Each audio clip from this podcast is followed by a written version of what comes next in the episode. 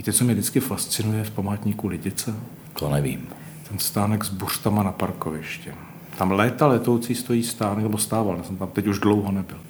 Ale stával tam stánek s uzeninama. A vždycky mi to evokovalo, jako že prostě přilákat co největší masu k té historii skrze maso. Prostě místa, kde se lidé setkávají, to se bez těch stánků občas neobejdou, ale zrovna v Lidicích to možná tu absurditu ukazuje trošku víc. Je to maso.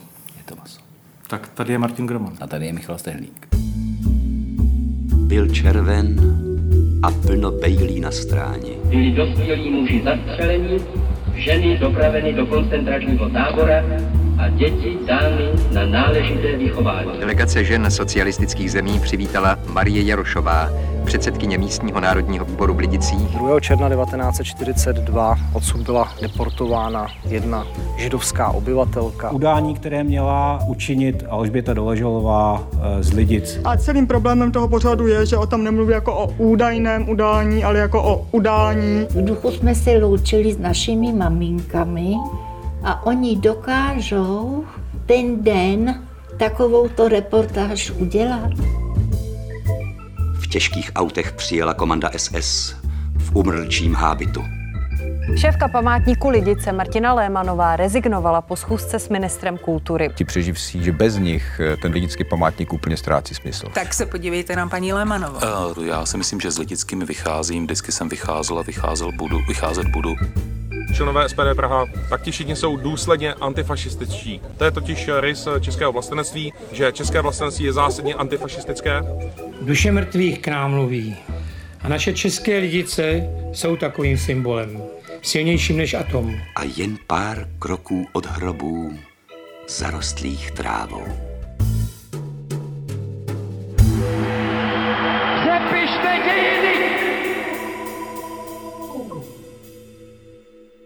Když načneme dneska téma lidice a jejich obraz v nějakém veřejném prostoru, tak um, on to je takový konglomerát. Antropoid, lidice, celý to je jeden balíček a bylo to spolitizované vlastně od začátku. To je politika od samého začátku, od toho Moravce v tom Londýně až po to, co se dělo s lidicema a s lidickýma po válce. Tak samozřejmě ta válka tomu dává pro nás to jednoznačně plusové znamenko toho odkazu a lidice musí žít a aktivity prostě v Anglii, to je jednoznačné. Ale pak my dneska žijeme teď náš veřejný prostor a mnohdy přilepení se lidí na toto téma, když to řeknu takhle škaredě, ale to se stalo po 45. vlastně okamžitě. Symbolicky tam dokonce první pomníček styčují vojáci rudé armády, ale pak si stát řekne, že to musí udělat systematičtěji. Je zajímavé se dívat, kdo byl v tom prvním výboru, těch pět lidí, kteří vlastně se měli starat o nové lidice. Do čela se vlastně postaví Václav Nosek hmm. jako komunistický minister vnitra. Ono to možná nějakou logiku má, ale je tam třeba Ladislav Kopřiva. Další komunistický výtečník a čtyři z pěti členů jsou členy KSČ. Byla tam už tehdy Helena Leflerová? Byla tam Helena Leflerová a myslím, že jediný mimo byl Václav David, který tam byl za národně socialistickou stranu. Ale je tam vidět jako to, že samozřejmě ten velký odkaz, který byl jako nesporný, byl už vnímán v tom veřejném prostoru jako nutně, samozřejmě, reálně, nebuďme anachroničtí v tom antiněmeckém duchu, který se tam jako musel projevit. Pak je zajímavé, že vlastně žijeme mezi připomínkou a mezi praktickým životem, kdy lidi se měli znovu vystavět a tak dále. A na ten památník samotný, ne, že by nebyl čas, ale on byl až ve druhém nebo třetím sledu, takže vlastně 45. je ta první připomínka velká, pak se staví lidice a na památník dojde počátkem 60. let a reálně až v polovině 60. let. To znamená, ono to vlastně trvá 20 let, než se k tomu takto jako přihlásíme se vším všude. Ty praktické aspekty jsou na tom hodně zajímavé. Proč jsem se ptal na tu Leflerovou? Protože ona je to taková zapomenutá politička komunistická samozřejmě, ale to je takový zajímavý příběh přesně toho z, vlastně jako zneužití, využití, jak si to řekneme, pozice lidické ženy. Je to jedna z těch, co přežili prostě Ravensbrück, že jo? A to je nespochybnitelná záležitost. Nicméně pak se angažovala masivně v komunistické straně ve funkcích, dokonce byla až do 68. roku předsedkyní svazu žen, po ní až tam přišla ta Marie Kabrhelová, a ty, které my pamatujeme z normalizace. Ale Helena Leflerová tam byla právě před tou reformou v 60. letech. A je to ona, kdo v těch 60. letech v parlamentu patří těm konzervativním poslancům, kdo nepřijímá tu reformní linku komunistické strany, kdo je pro okupaci. Jsou krásný záznamy eh, už tady z této budovy parlamentní, kdy se jedná v těch klubech o přijetí nebo nepřijetí okupace, teda té smlouvy o dočasném pobytu vojsk. A tato lidická žena tam přesně jako vykřikuje, musíme to přijmout, musíme jim ještě poděkovat. A takový jako tento postoj má. A když tam ta eh, Božena Fuková, která pak je jedna z těch čtyř, co zvednou ruku proti, tak už na těch výborech říká, promiňte, ale já nemůžu měnit co měsíc svoje názory. Já jsem před dvěma měsíci tady podepisoval jako poslankyně prostě provolání parlamentu proti okupaci a teď to budu stvrzovat, to je nesmysl tak přesně tyhle lidi, jako Helena Leflerová, se tam do ní pouštějí nevy, velmi nevybíravým způsobem. Prostě využila situace a z té pozice lidické ženy se domohla vysokých funkcí a nebyla asi sama. Je zase vidět zajímavý rozdíl, možná i maličký rozpor mezi eh, lidickým osudem a osudem ležáků. Lidice byly svým způsobem jasná tragédie, která v sobě neměla tak přímé, tak přímé napojení na atentát, byť dnes to má ten antropoid všechno za sebou, ale ležáky spojené se Silver A, spojené reálně s tím, že se tam pohybují v tom regionu parašutisté, tak ty přece jenom mají takový, sice se také rozhodne o památníku, ten nakonec vzniká až v 67. roce, tuším, čili je to ještě o něco později, ale eh, u Ležáku máme víc dokladů toho, jak tehdejší komunistická propaganda hodně v těch 50. letech a potom už jenom tak jako jemněji mluvila o té zbytečné provokaci atentátu na Heidricha, o provokaci Němců, kteří potom jako udělali ten zločin. Takže propojila vlastně ty dva pohledy. Pohledy na tu eh, londýnskou emigraci, která vlastně je ta špatná, a vlastně jí nešlo o lidi, protože způsobila situaci toho vraždění a propojila to antiněmectví nebo proti nacismu. Takže i, i tam je vidět ten, ten rozdíl o osudu těch dvou obcí. To určitě, ono to je to, co říkám vlastně od začátku. Ono to je spolitizované celé od samého začátku až do dneška a vlastně zajímavé, jak se ta politická linka, to uchopení samotného antropoidu i lidic pořád drží stejně. Jak ti, kteří zastávají pozice západního exilu, tudíž Provést atentát na Heidricha bylo absolutně v pořádku. Dokonce říkají provést vojenskou akci, nemluvte o atentátu. Tak, nemluvte o atentátu. To pojmosloví se tam. Na to pak spáchat teda, samozřejmě. Na to spáchat. Tak, ale jako v pořádku. Tak ti říkají, přineslo to oběti, ale ty byly nutné.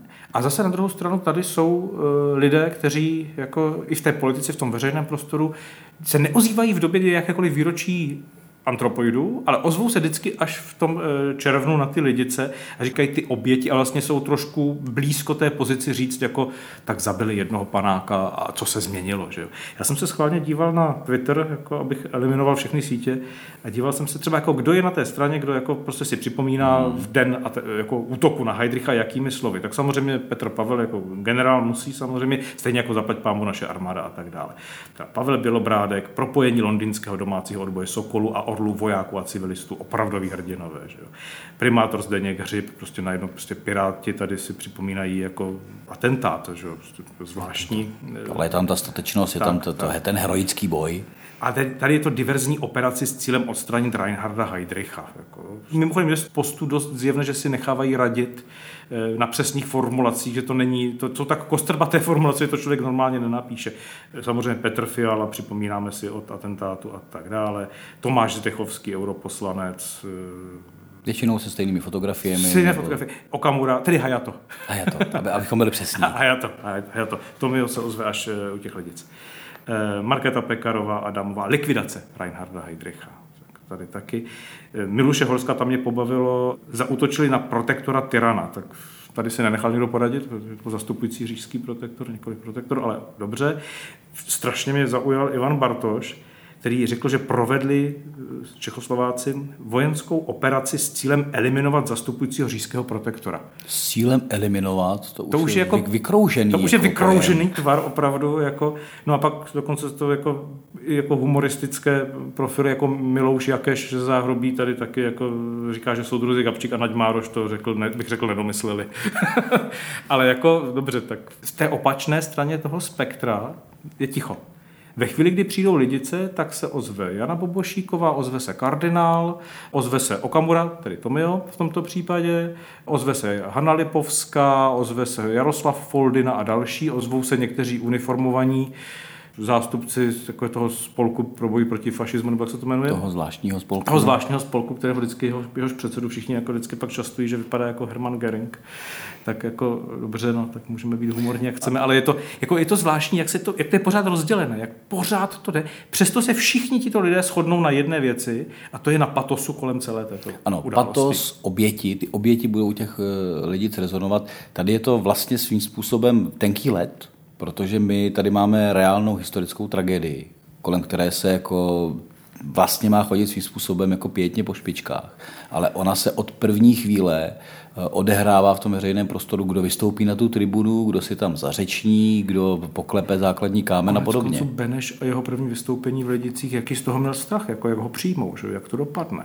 To je od samého začátku. Tam je potřeba najít míru mezi patosem a kašírovanou úctou a skutečným prožitkem. A já myslím, že ve chvíli, kdy otevřete vzpomínky pamětníků a dostanete se na tuto úroveň, tak tam můžete najít, ne vždycky, někdy je to taky patos. Ale můžete tam najít eh, to, co je vlastně zajímavé v tom, jaký ten autentický prožitek byl. Mně se strašně líbí vzpomínky paní Skleničkové, tam je přesně vidět, jak nemůžete natočit film o lidicích, aniž by tam neštěkali psy, nemlátili pažby od dveře, nehořely střechy, neřvalo se, nejezdili auta bahnem a tak dále. Přitom reálně to odtržení třeba těch mužů od těch rodin probíhalo tak, že ano, je vzbudili uprostřed noci, řekli, zbalte si věci, tady nějaká bezpečnostní akce, přesuňte se do školy. A když ta rodina šla přes tu náves, tak tam stál hlouček mužů a tomu tatínkovi řekli, je, sousede, pojďte k nám, jo, jo, já půjdu za váma.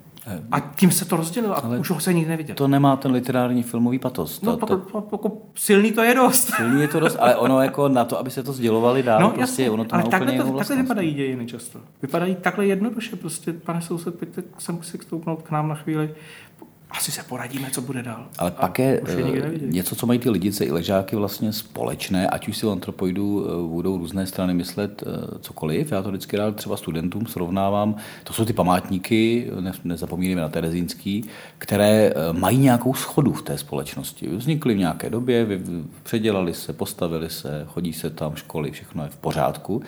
No a pak jsou místa, které schodu nemají a jsou ze stejného období a můžeme mluvit o letech v písku, kde se vlastně mluví velmi absurdně, spíše o prasečácích a debatuje se o penězích, než o té tragédii, která se tam odehrávala. Obávám se, že veřejnost o Hodoníně u Kunštátu a táboru pro prostě moravské Romy nemluví vůbec. A pak jsou tady obce, které byly vypáleny třeba u nás na konci války, při tom vyklízení pozic, jako byl prostě Javoříčko, Ploština, Priov, a to se nebavíme o desítkách vypálených obcí na Ukrajině, v Bělorusku, v Polsku, konec konců ve Francii, v Itálii, v Řecku. Nebýt mňačka, jako... tak o ploštině nevíme vůbec nic. Ten to zase dokázal přelobit do toho dramatického Aha. příběhu. A pak můžeme mít eh, ani ne provokativní, ale vlastně dotaz, jestli jde o oběti války nebo oběti násilí. Myslím, že je to jeden z momentů, který jsem třeba eh, ocenil jako takovou pozitivní provokaci Pavla Šafra v jeho knize o dějinách. Říká, ano, lidi se jsou prostě velká tragédie a je to spojené opravdu s válkou a, a se vším všudy, tak jak si říkáme o té historické realitě. Ale on by si představoval, že v Postoloprtech bude také nějaký památník toho, co se stalo po roce 45 a kdy více než 700 lidí prokazatelně je postřílených bez soudu. I kdyby mezi nimi byli možní váleční zločinci, jak se argumentují jiné strany, ale rozhodně šlo i o mladé kluky, e, děti v podstatě v konečném důsledku. A je tam možná cedulka na Žbitově a to je otázka na nás. Jako my se všichni shodneme na té oběti, která pořád má ten, dobře, málo historickou logiku a má i ten nacionální aspekt. Ale to, že se tady odehraje vlastně, když to řeknu, na eh, počet osudů, které, které zhasnou vlastně vraždou, výrazná, neříkám výraznější, nechci to srovnávat, tragédie bezprostředně po roce 45, tak to v tom veřejném prostoru rozhodně tu schodu nemá, protože se k tomu špatně hlásí politicky. To je přesně to. Ale to není otázka jenom, eh, že by to zneužil bolševik po únoru 48, vůbec ne. Já myslím, že se to stalo už vlastně za té války. Už tím Janem Masarykem a jeho lidický, vy jste naši lidičtí svatí, že jo? Už tím, že jaká akce byla na západě, kolem Lidic. Eh, Kolik obcí se Přejmenovávání obcí, pojmenovávání děvčátek jménem Lidice, písně pro Lidice s Jarmilou Novotnou a tak dále.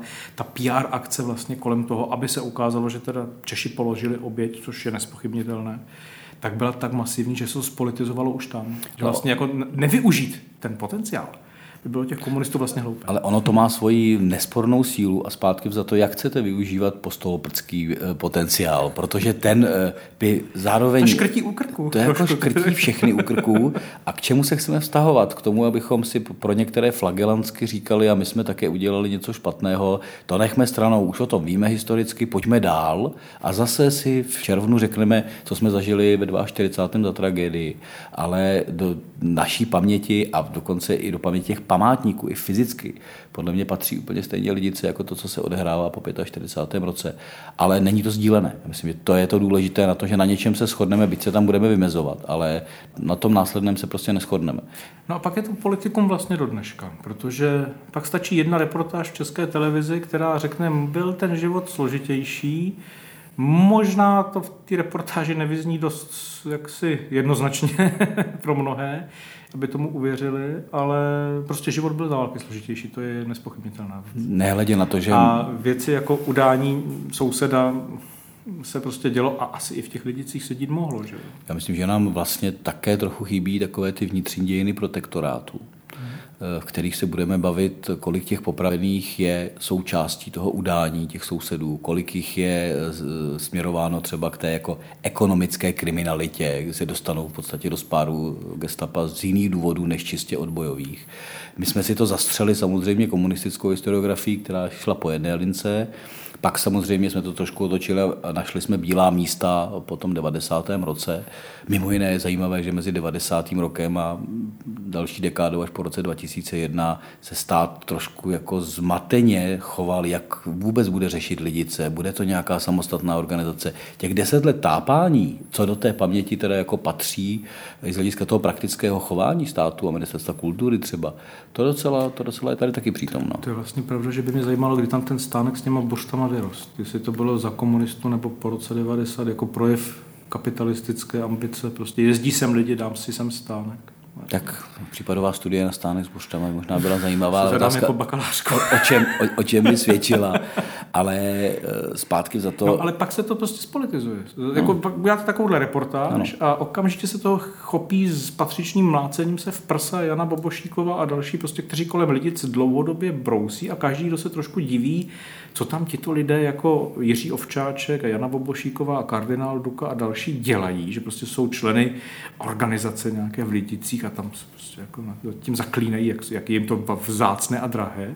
No protože je to politikum, protože se z toho dají vytřískat politické body. Je to politikum a zároveň je to mramor. Jako, e, ano, a, a, je to politika zavřená do mramoru. Je to mramorová politika a cokoliv, když řeknete, v obci mohlo být něco složitější, žije tam někdo židovského původu, pak je zatčen.